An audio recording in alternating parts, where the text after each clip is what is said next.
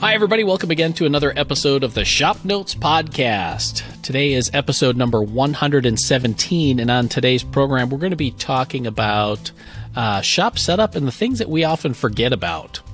I want to thank Woodcraft Supply for sponsoring today's episode. Since 1928, Woodcraft has been providing woodworkers with the best tools and supplies. To get a free catalog, visit woodcraft.com or visit one of their 75 stores nationwide. Woodcraft helping you make wood work. So today's topic for the podcast is inspired by a listener and viewer of the TV show. Randy wanted to know how big our shop was for the TV show and mm. whether he could build his shop around those parameters which like opens up our, several our, cans of worms. The yeah, TV, TV, show, show set. set. Our TV show. Yeah. Okay. It only has three walls, so really it's like infinitely big. Right. Yeah. Yeah. It's an open air shop. Yeah. yeah. So no, I'd say is it a little bit bigger than a two car garage? Do you think? Oh yeah, it's and I like you know when we garage? moved in when we moved into the space, I didn't remember how big it was because we measured it like five or six times because yeah. when, when, we brought the walls back up. But uh, so anyway, I measured it. It's 36 feet wide from cleanup mm-hmm. center to our new annex over on the other wall with the kind of where we do all of our turning and some of our other mm-hmm. stuff. Mm-hmm. And then it's 25 feet deep which is a yeah. good size. Yeah, and you lose you lose that scale when there's no fourth wall there. Mm-hmm. Sure. I would say if you're not trying to fit a bunch of TV cameras in your shop, you could probably go like 25 by 25. it saves some room. But if you're going with the TV cameras, go the full 36 feet. Yeah. But if somebody did a 36 by 25 building and it was dedicated for a shop, you would not be dissatisfied, I don't think. Right. I think you would fill it up fairly quickly. Mm-hmm. Oh yeah, no, I, I mean, but like like nature, workshops things. abhor a, a vacuum. So yes, yes, I would definitely say if you have a table saw, um, don't make it sixteen by sixteen because it makes it really hard to run eight foot boards through your table saw. I can see that. Because you're going to hit a wall, one way or the other. Yeah. Or planers or anything. Sure. So, yeah, but I think our yeah our shop would definitely be uh, a good, uh, a really good size for a home enthusiast. Yeah, especially if you you know you had the wherewithal to be able to build your own separate building, mm-hmm. whereas I have a building that's smaller than that, but also houses two cars, a raft of bicycles, and 4,000 balls. Mm-hmm. Plus my workshop. The, yep. The one thing that I would be interested to see is if we re- rearranged our TV shop uh-huh. to not take into account camera placement and stuff how we would each change it. You know what I mean? Mm-hmm. Because sure. we have we have some particular tools set up in certain areas and they sit in certain areas simply for the fact that we have to get cameras around them to shoot. Mm-hmm. So like there's yeah. there's things I would change. Like I don't care if the tool saw up against that wall. I would no, probably sure. move that and do the jointer planer up against the wing of the table saw. Because then they share the same space, and that would maybe mm-hmm. move to the center of the shop. You right. know, yeah. so I would I would change some stuff like that. Um, but there's considerations huh. we have. Yeah. Right. You know? And like I mentioned, we only have three walls, so if we had that a fourth wall in a shop, there would be stuff on the other side of the shop, right. or maybe that would just be more of where um, like lumber storage would be because we don't really have that on set of, of what a normal like shop would have of as far as lumber storage. Yeah, so. and I think part of what intrigued me was because like the the basic question is interesting. Like he saw our shop, you know, that we have on the show and our videos, and there is I mean, even now as I'm looking over it, there's a lot of open floor space on it, which is definitely appealing. Yes. Mm-hmm. And then when I thought about it some more, like it is kind of interesting to think about like what goes in in a shop because I when I responded to him, you know, the easy answer is like it's 36 feet by 25 feet, but you know, like we don't have a dust collector in the space. Mm-hmm. It's just offset in a another room, so to speak, even though we're all in one room. And we also, like John said, we don't have uh, lumber or plywood storage in this footprint either. But again, with yep. that fourth wall put in there, suddenly there's space for that. I yeah. think. I mean, unless you go super crazy. Yeah. Or you have a bandsaw mill. Mm. Mm. Just saying. Yeah. yeah. I think the now, the two things you just mentioned are probably the the things that people don't necessarily consider in the footprint when they're thinking about a shop is like, oh, I got to get all these tools, but they didn't think about the dust collector or dust collection or cleanup or right or that or that kind of thing, or or maybe the amount of materials that you're going to end up having to store and organize and uh, accumulate over time. So, yeah. But, now let me ask you guys this: If you were to build a you know, shop that size, a 25 by 36, something like that. Mm-hmm. Would you guys put a garage door on it? I would just. I mean, it's nice having a huge door to get get like stuff in and out, so you're not like sure. trying to squeeze stuff out of the door. But the other thing on that is like when you're building a large piece of furniture, it's like, oh yeah, I can get this out of my garage, but I didn't consider getting it into a house that has a you know, certain size door or hallways yeah. that you know have to turn corners and stuff. So, but it is nice to to just load and unload stuff through a, a large garage door. Yeah. And I would do it as a single. Feel? I would do it as a single garage door if I were mm-hmm. okay. If I were to build a building that large. Yeah, because mm-hmm. it would just and whether it would be a garage door or, you know, like a carriage door or something, you know, where it's a double door that just opens yep. out. You know, not does yeah. it doesn't necessarily have to be a full on remote control garage door sort sure. of thing. Yeah. But and, and, it's just nice to have even for like climate control when there's nice days to be able to open it all up or for clean out just to yeah. blow everything out and or open it up and get some fresh air or yeah. whatnot. Well, and that that that's kind of where that question stems from is you know we talked about me building a shop. I'm trying to decide whether I put a garage door in the shop section or not. Um, the one thing I don't like about garage doors, and we have found the, the scenes here in the old editor shop, garage doors eat up a lot of space. Oh yeah, mm-hmm. like they eat up a lot of wall real estate that I don't know that I would really want to give up. Yeah, true. Well, that's why I would say to do it as a single, you know, or yes, you know, if you could build it, you know, if you're going to build like a carriage door yourself, then it wouldn't have to be quite that large, but still big enough. Like you could get large, like John was saying, get large projects out easily, load materials, and also have yep. the proverbial, you know, especially around, you know, if you're in a place that gets a winter, when you get those first couple of warm spring days where it's like door is open and I'm kind of working outside today. Mm-hmm. Yeah. Well, and I do you think do you guys think a set of French doors is a substitute for a garage door? Yeah, I think so. Yeah, I think so. Because that's what we have in the the shop here, and it's nice to open those up, and and yeah. it's pretty functional as far as getting uh, lumber in and out or projects in and out if we need to. You know, it's right. plenty of big and. Yep. Yeah. So. Yeah, I think so. And that so anyway, I was also thinking like you know, you know, we talked about in having lumber storage or a dust collector, and this pertains to you, Logan. I think is like what are the things that people are liable to overlook in planning a shop space? Because I think it's really easy to look at a space and you know like this is where the table saw is going to go this is where my workbench is going to go and you have like those those big pieces that are going to occupy your time in the shop. But then you're going to forget something like, oh, what do I do with the air compressor?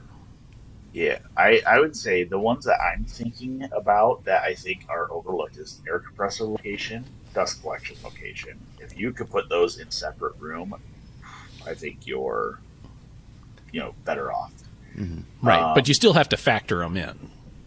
You do, yes. You have to factor them in somewhere. I'm probably, I'm thinking I'm probably going to stick them outside the shop in the cold storage area. Um, so that's kind of what I'm thinking, just to keep noise and stuff out there, especially mm-hmm. if I'm trying to do some filming and stuff inside the shop, which is my plan. Outlets, I think, are one of the most overlooked thing. Everybody talks about it, but then I don't think people give themselves enough outlets, yeah. even after talking about it. Like, bro, go every go every four feet. You know what I mean? Yeah. like it's not that much more to add that extra outlets. Like if you're mm-hmm. starting, it is if you're retrofitting a shop, but if you're building a shop from scratch, the walls are open. Yeah. Give yourself outlets. I mean, you're pulling the wire anyways. You're going to add extra two feet per outlet mm-hmm. of wire, and ugh, yeah, give yourself outlets. And in my opinion, you're best off giving yourself a couple outlets in the ceiling as well. Hmm. Okay. You know, for hanging for hanging air cleaners, uh, right? For retractable, you know, extension cords, stuff like that. Uh, yeah. I just I think you can't overlook that. I was also thinking then, one other thing that would be that's you know like building your own shop is is one avenue. A lot of folk are trying to cobble together space from what's already mm-hmm. existing in their house. And I ran into this in my shop when I first set it up, you know, because you get it set up and well, you usually set up a shop twice. Once in your head and then once in real life. And when I had my space in the garage set up the first time and I started building some stuff, I quickly realized that one thing that I had overlooked is where does the project go as you're working on it? Mm-hmm you know, because, you know, I use my workbench for a lot of handwork and it's my primary assembly surface. But then, you know, most projects, if they're a decent furniture scale, are going to have sub-assemblies or casework and then drawers and doors and all that kind of. Where does all that go while you're working on it? And that's the video studio. Well, yes. that's it's something that's just easily forgotten or not considered. Is if I'm working on a piece or the kinds of pieces that I want to make in progress, they have to be sitting somewhere in order for me to continue working. Yeah, yeah, because the workbench is not the ideal spot for those because you're working on other project mm-hmm. parts. Yeah, I I so I'm a huge fan, and this was this is by happenstance that uh, we have during our process of scaling down our offices, we got rid of our large photo suite. Okay, uh, our photo suite was a it was just a big white piece of melamine on a on a big rolling cart that we used to take photos of stuff on a white background. Yeah, and we we let the shop guys adopt this cart, and this this massive cart is a laminated surface. Right, it's probably two layers of plywood with a laminated surface on it, uh, piece of plastic laminate, that is a fantastic assembly surface. And right. if you go in the shop, that's where people's projects sit as they're getting worked on. And I think having a large assembly table, I'm gonna I'm gonna call it an assembly table. Now mine in my shop right now is also my outfeed table, so it's not the best spot for it. Or not not the best utilization of what I have currently. But I think a large assembly table like that would be perfect. Now it's probably going to do double duty in most people's shops because most people don't have the room. That's a big car. It's probably five foot by ten foot. Right. It's like the size of a basketball court. Yeah. Yes. Um, but it would probably do double duty in most people's shops, like a standing table or you know, you know, let's call it a clamping table. Um, right. I really like that idea, and I like how it has functioned in our shop in the office. Mm-hmm. Yeah. Yeah, I'm thinking about I'm I'm designing a project in my head as we speak now. All right. Like thinking of like a workbench, and we kind of have this in the photo studio with that one workbench that has a like small like assembly cart underneath of it. Uh, you know what I'm talking about? The the blue. No. The wall, oh, the yes. wall unit. Yeah, the one wall workshop. Little, I mean, yes. a really low. It's an assembly thing, yeah. but like a a workbench that's all open underneath, and then it's got a like full size cart kind of just underneath that that pulls out and can be, you know, your assembly table, but it's tucked away when you so you don't have two full size workbenches at all time that they're kind of tucked underneath each other. So you have your workbench and then yeah. your assembly cart underneath. Mm-hmm. Of, so you got then you can pull it out for two work surfaces and fill all of those up with just stuff on the top all the time. Yes. Right, like more flat surfaces, like ours currently are right now. Yeah, I remember yeah. there's a. I have no space for it in my workshop, but I've always loved it. Is uh, Shop Notes long ago did a an assembly table cart that mm. was adjustable in height. Like you pulled these different yeah. pins out and you could raise it up, and it had two flip up wings. Sure.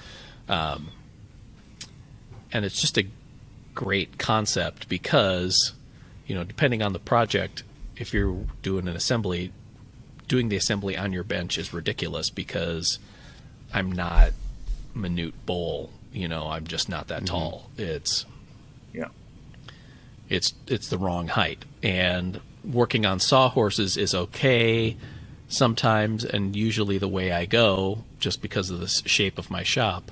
But it would be nice to have it on wheels where you can just turn the cart around and work mm-hmm. on something else rather than having to constantly circle around it like sharks in the water or something. Yeah. Okay. I think that in a perfect world, and I think in you know, if you if you sit and think about a project, I think you can maybe get away without having an assembly surface if you get all your parts done to a point. I mean, you're probably going to have side. Maybe you could say if you pre-finish stuff, get stuff already. Maybe you get away without one, or have enough of a work surface on your workbench you could get your assemblies done, get all your parts done, put together what needs to be put together, and then put the rest of the project together on your workbench without having to make more parts. I don't know that that's feasible, really, now that I'm thinking through it more. Yeah. Because I'm thinking As like usual, my mouth is running faster than my head. Right, like you know when you do drawers and doors on a project, you kind of need the mm-hmm. whole thing. I mean, I guess you could dry clamp it and fit yeah. parts like that, and then disassemble, but that just feels like a lot of excess steps. Yeah, a lot mm-hmm. of back and forth. Which, if that's the way you got to go, then that's the way you got to go. But the other thing that yeah. I was thinking about as an overlooked area would be like a space for metalworking. Yeah. Yes. It's good to keep that stuff separate from your woodworking. Yeah. Yeah. Now, I don't know if that's something that everybody does.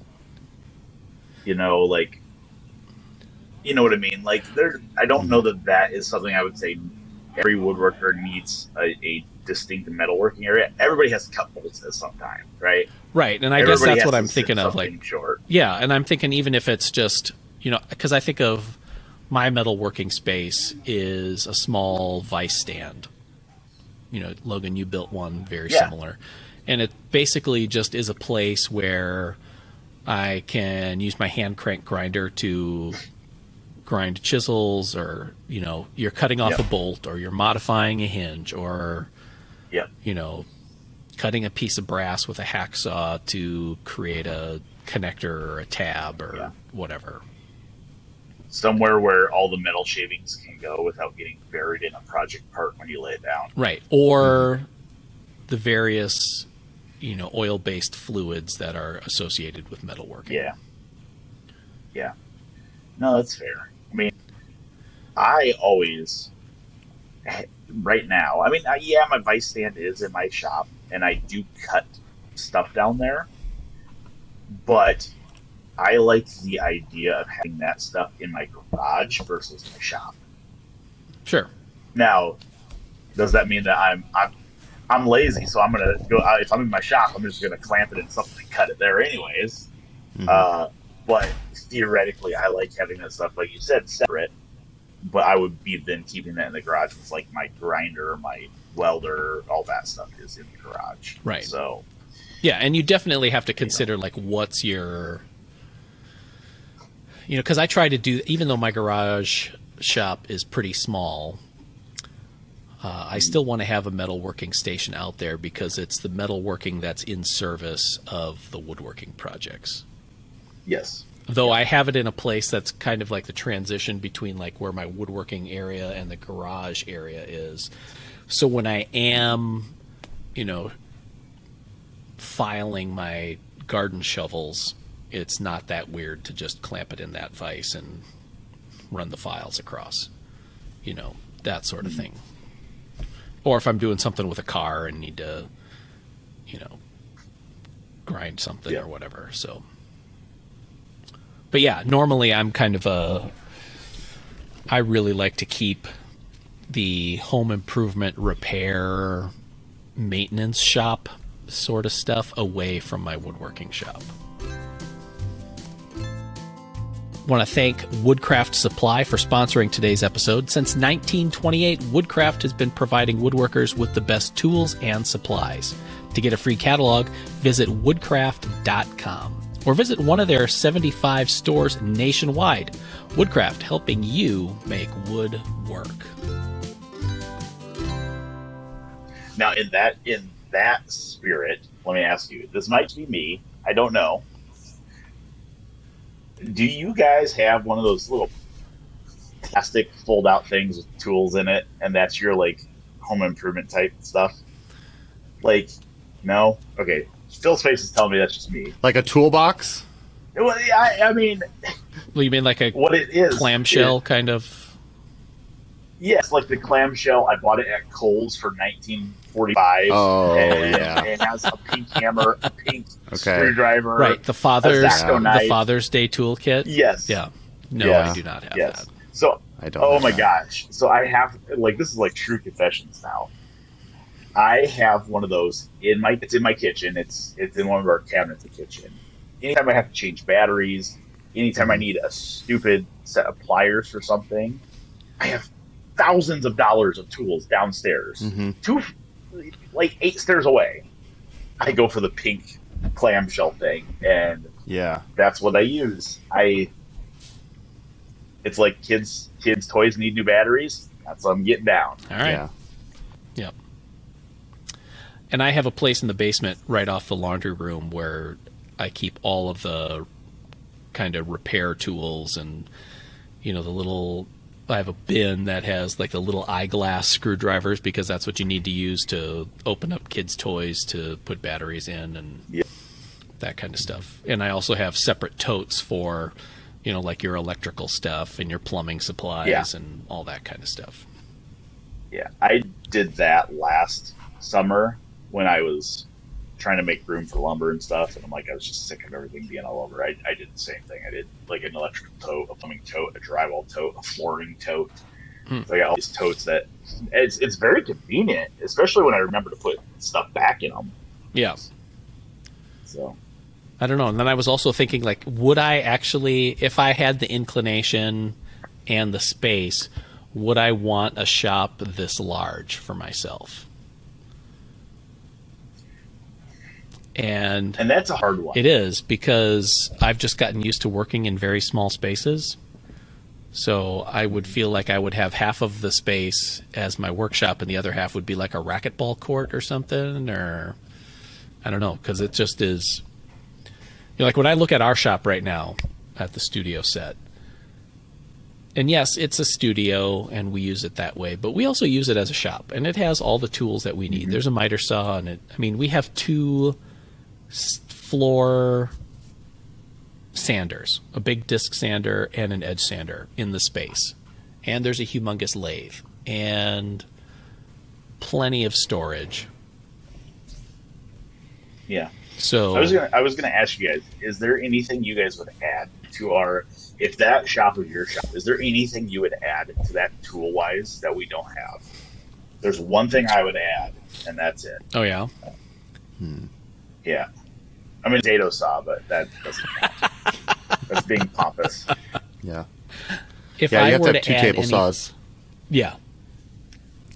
If I were to add anything, I think I would take out the lathe and since we're totally operating in a dream world here, I would put in some kind of a slot mortiser. Okay. See, I would add a drum sander. Or oh, like oh, like uh, a thickness like sander. Yeah, yeah, thickness sander. Yeah. yeah. Yep. I would I would add one of those because that thing is I don't use it every day, but when you use it, it's invaluable. Yeah. You know, it's like it yeah. sanding it erases all the sins. Yeah, and I would. That's one past, thing I always run into the other shop to use. Thought that it was a totally luxurious, superfluous tool that a person does not need to have. However, I would still categorize it as that, right. Yes. However, but watching people like Dylan and Mark and John even using that, it's like, oh, that's how that works, and it's genius. Mm-hmm. I would almost have I would I, almost have one of those before I would have a jointer. Hmm. Hmm. Okay.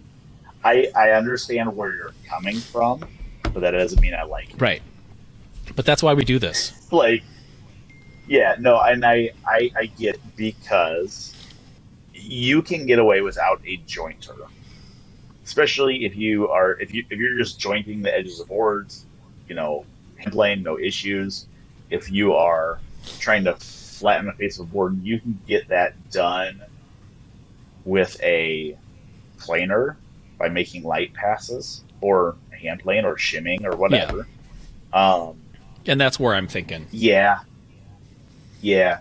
Now I think are there are like very specific types of tasks in the shop that that thickness sander is almost a necessity. If you're doing bent laminations, um, and you're resawing stuff, you're trying to get resawing laminations to thickness, that thing's perfect. That you know that you like, yeah, you can trade that for anything. Yes, you can send them through a planer with a sled. Not the same. Um, same thing with doing something like um, uh, bent laminations. Uh, if you're doing like veneer work and you were making your own veneers, that would be perfect for yeah. it. Um, but yeah. Although our building supervisor Kurt said that he he uses his sander. He bought. Uh, we had a big. I don't know if it was two-headed sander, that big Supermax. Oh yeah, yeah. Mm. Uh, I don't remember if it no, had it 2 didn't. heads in it or if it just had. I one. think it was. Oh, okay, so it just had one. Yeah, I don't remember now. Yeah, but that one was a big, Anyways, big one. Um, yeah, and he he uses that. He prefers to use that over his planer. Really? Yeah, which I thought was kind of seems like a lot of dust. Right. And feels like a lot of like you'd burn through a lot of sandpaper with that. Yeah. But that's uh that is that is the one thing that I would add in there. I was going to say is would you keep the jointer planer combo? Yes, I would.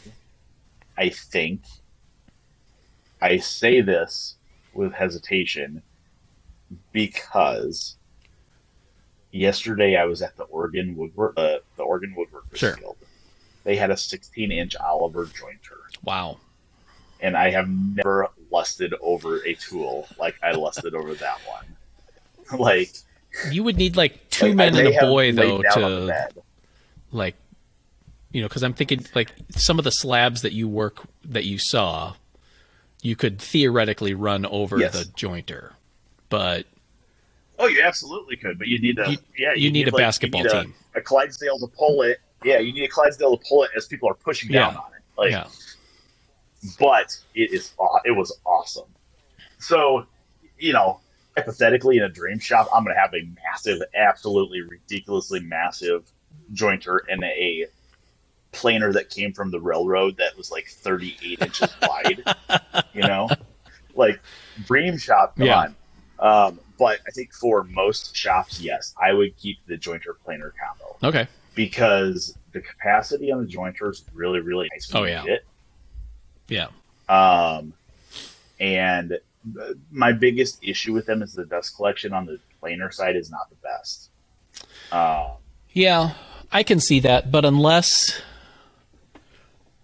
and I'm, I'm only and this is what the kind of the fun part of talking about setting up a shop is because there's so many things where you really want to be mm-hmm. you know like this is what it's got to be but it's so subjective on the types of stuff that you do like I've I oh, very yeah. rarely oh, yeah. need to have an hour long planing session so correct most of the time I'm just planing a couple of boards so if the dust collection is slightly inadequate, is it that big of a deal? No, it just is like a couple more minutes with a broom. But is that more valuable than having the floor space saved because it's two machines in one? Which I think right. Is. Oh yeah. I, I would take that trade off. Yeah. Yeah. Yep. Yeah. But you know, I they don't make them anymore and I know that there is a certain cult following around it because I would actually even if I had the space, I don't know that I would go back to having a table saw. Okay. Um, even though I, I, don't, I don't disagree. Even though I, yeah. I, we have them here and I use them, so I'm not morally opposed to the table saw. So don't get that that on there, but um, it would just be nice to have that footprint cleared up for other stuff. However, mm-hmm. that being said, like the old Inca tools. Like they used, they made a a, a jointer planer, it was kind of a benchtop ish sized tool, but you know mm-hmm. that was a, and they're still pretty highly regarded or followed or, and then they also had a table saw, but the table saw had because it was a tilting top table saw, and the arbor came out the side, yep. And had a slot mortiser on it. So it's this compact, cute as a button kind of tool. Yep. And I would use it. You know, I just like that concept of the slot mortiser because I know. Uh, no offense to like the multi router, Panto router, even the router jig that I'm in still in the process of making is will do the job of a slot mortiser. However, at its heart is still a router which even though I love using routers, yes. if I can minimize the amount of times that the screaming happens, I will do that. You know, and a sl- yes. so a slot no, mortiser on these tools is only running like 35 to 4500 RPM, much quieter tool mm-hmm. and still doing the job. So that's that would be my dream for that. Yeah. Yeah. Well, and we've talked before, like there was a Robland that came for sale right. in Des Moines. It was several years yeah. ago when Vince was still here, and I, I am kicking myself for not buying. I didn't have the room for it. I didn't have the plan to build a yeah. shop then. But one of those big five and ones, one of the big old good American cast iron five and ones or Canadian cast iron yeah. ones, you know, like those are sweet. Yeah. You know, now again at the Oregon Woodworkers Guild, they had a Felder sliding table saw, which was awesome. The, like yeah, and I say that about table saws, but I've seen people though. using those sliding table saws, and it's like that's super cool. That would be the only thing probably that it would is. get me back into using a yeah. table saw is having one of those big frickin' sliding. It, it, was massive though. Like you could oh, not oh, yeah. that in a one car garage because right. you had all these arms that like they all slide out as you're pushing it and stuff. But it, God, it was cool. Yeah one of our former designers here, Kent Welsh, uh, like for real, found one in a barn, ah. and and I think his is his is it's the sliding table saw, but it's the sliding table saw five in one.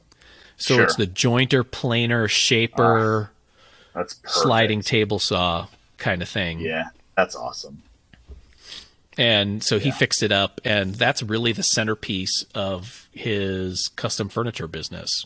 You know like he's yeah. got a he's got a bandsaw and a drill press i think are his only two other main power tools unless i'm misreading his his feeds but um, yeah. but yeah. That's awesome. So and i think i've i think i've talked about this but i have this weird like desire not right now but when i get to a point in my life where I'm not working, aka retired, um, I have this weird fascination with getting one of those like little prefab sheds. Okay. You know, like like the like around here, it's the you know the the Amish made shed. You buy them for three thousand dollars. It has a front porch and a bunch of windows, and it's a little Yeah. tiny cabin basically. yes. But I want one of those, and I want to just turn it into a turning studio. And I Okay. would just be a, a hobbit. I'd bury that thing inside of a hill, put a round door on it, and be a turning hobbit, and it would be fantastic. okay. Uh, but I, I like the philosophically, I like the idea of just trimming everything down, having my turning stuff in one of those. That's all I have is my turning stuff. Um, but I don't know how how feasible it is. Now I say that with Bill Carter's basically working on one of those making sand plates. So Right. Yeah. I've always been fascinated by, and he totally does work that I don't, but I appreciate his shop, um Curtis Buchanan in Tennessee, where it's essentially a small cabin like that, and Yep. it's got a front porch on it. So yeah, when the weather's nice, he's out on the front porch and he's making Windsor chairs. sure. and I don't see myself doing that day in and day out. But having that flexibility or a compact space that's homey and welcoming enough to to do that, yeah, I could definitely see, uh, yeah, a work the workshops at Bag End. Oh yes, yes. That And, would be you know, that would be super cool. yeah, and Which it- is why I know, would going back- probably eschew going to a, a humongous shop, is to Yeah. having kind of a small, fun space where somebody walks in and is like, "I've seen the stuff you make, and you make that in here." Yeah, yeah.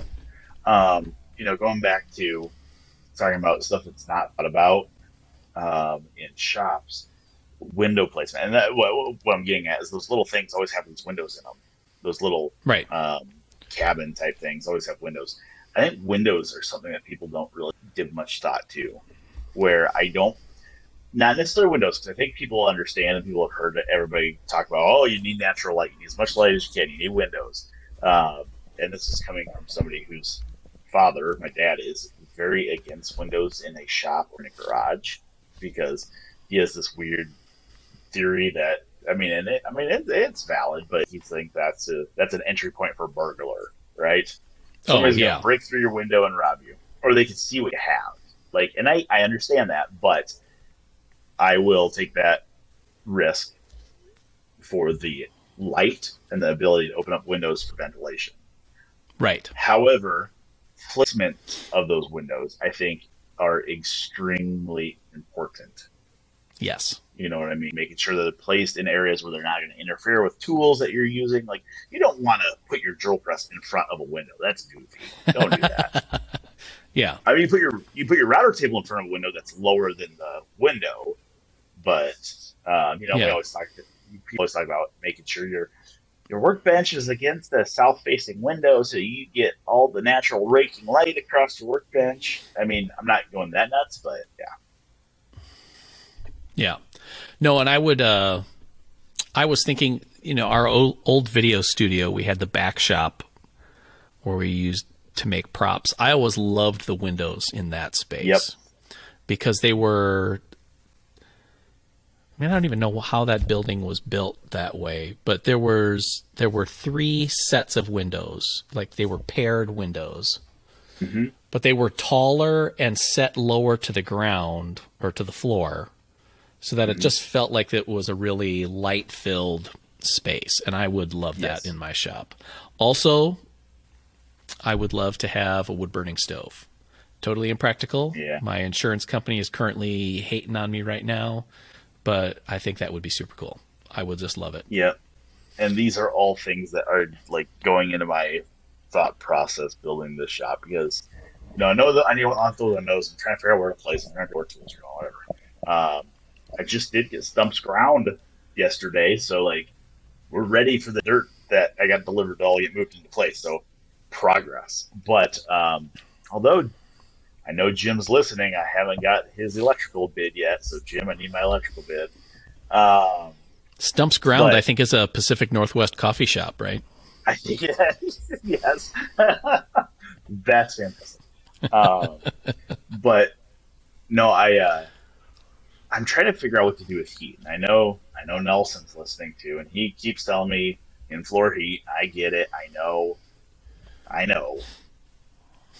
But something about me, just like you, Phil, really likes the ambiance of having a wood burning stove in the shop. Yeah. Like I just really like that idea. Now, I think the shop I'm planning is probably going to be.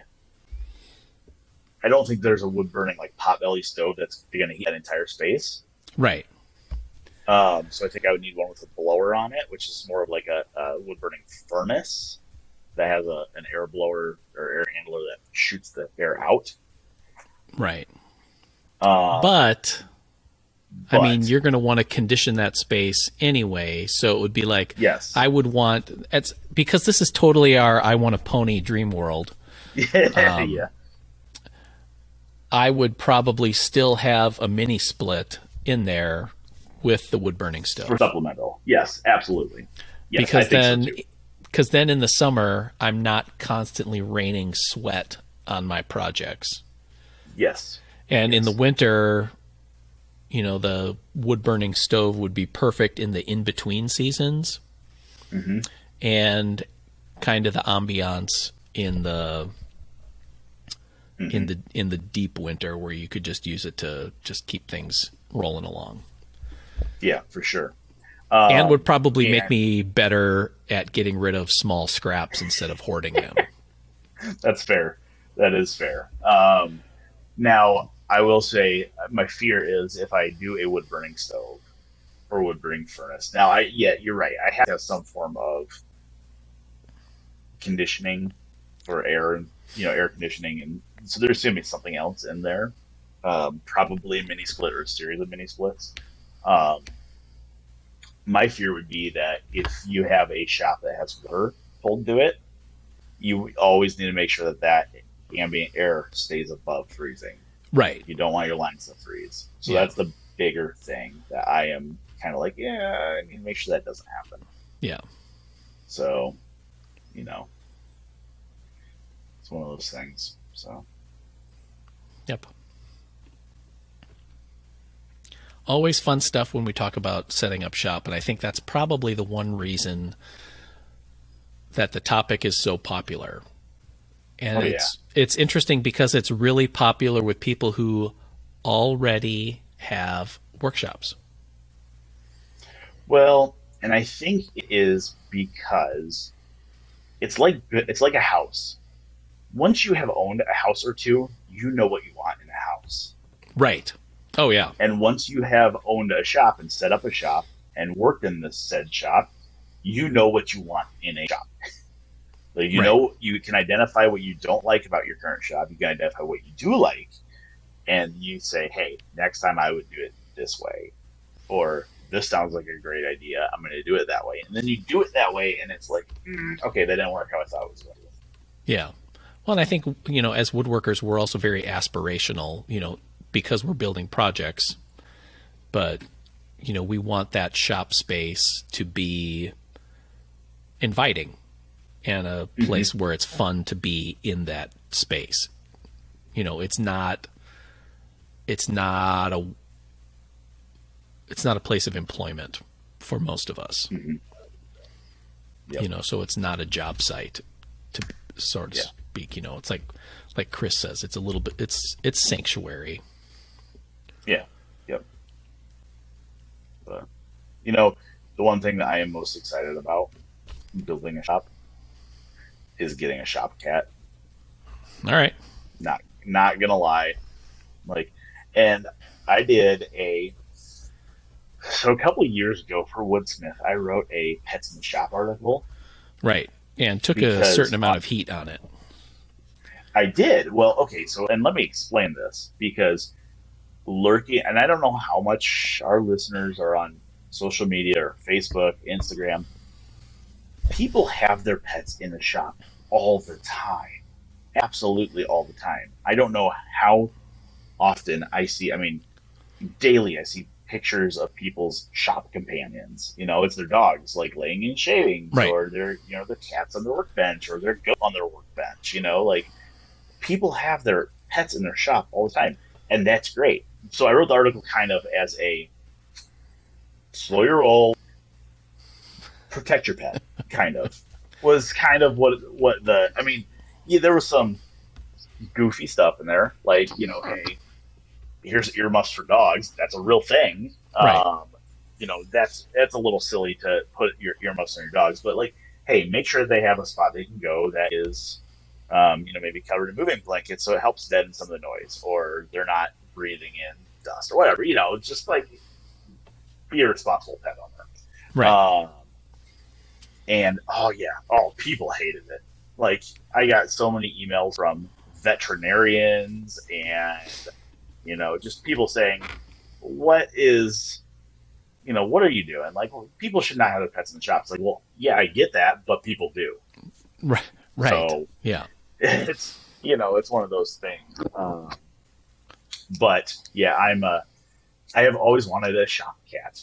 I tried to get us a shop cat when we moved into the video studio. Um, but I think because it's an outbuilding, I want a mouser. There you so, go. My Right. son's trying to convince me to get a shop snake instead, and I said that's a terrible idea. so, so I'm gonna go with like the barn cat model. Get a get a spayed Okay. or neutered barn cat, and um, let them hang out in the shop, and put a little kitty door in, and let them let them catch mice. Okay.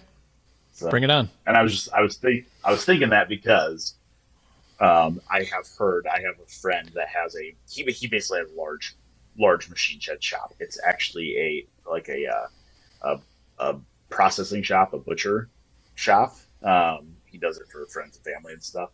But it's a it's a Morton building, finished on the inside, heated with a wood furnace. So one of them you put the wood in, and it has a it looks like an actual furnace, so it blows air. Right. Uh, he has a problem with mice Yeah. because he brings in the those IBC totes, those big, you know, 250 gallon water totes. They come in like aluminum or galvanized steel cages. Right. He takes the water tote out and throws his wood in there, and then he just uses his tractor to put that IBC tote full of wood inside the shop and throws wood in there. Yeah.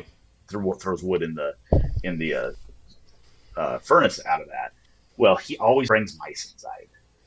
So because they're always living in the split wood and stuff. So I'm thinking if I'm going to be heating a shop with wood, I'm gonna be I'm gonna have a mouser. So pretty excited. Okay. All right. I think that wraps it up for another episode of the Shop Notes podcast. We would love to hear your thoughts on either your current shop or your dream shop. Um, what you would add or take away. What are the things that you would think are essential or non essential parts of a shop that people often have? Are you more of a minimalist, small shop kind of a compact person? Uh, or would you have like separate spaces for power tools and hand tools and all that kind of thing? You can email us, woodsmith at woodsmith.com, or you can leave a comment on our YouTube channel where you can also see where we're going with this episode. Uh, I'm going to put a couple of links and some ideas for shops on our show notes page. You can check that out at woodsmith.com slash podcast. Want to thank Woodcraft Supply for sponsoring today's episode. Since 1928, Woodcraft has been outfitting woodworkers and their shops with everything woodworkers want. Whether you're looking for the world's best tools or the most amazing wood for your next project, Woodcraft has been helping you make woodwork for more than 90 years. Visit woodcraft.com or one of their more than 70 no- stores nationwide. Then go make something cool. And we'll see you next time on the Shop Notes podcast. Bye, everybody.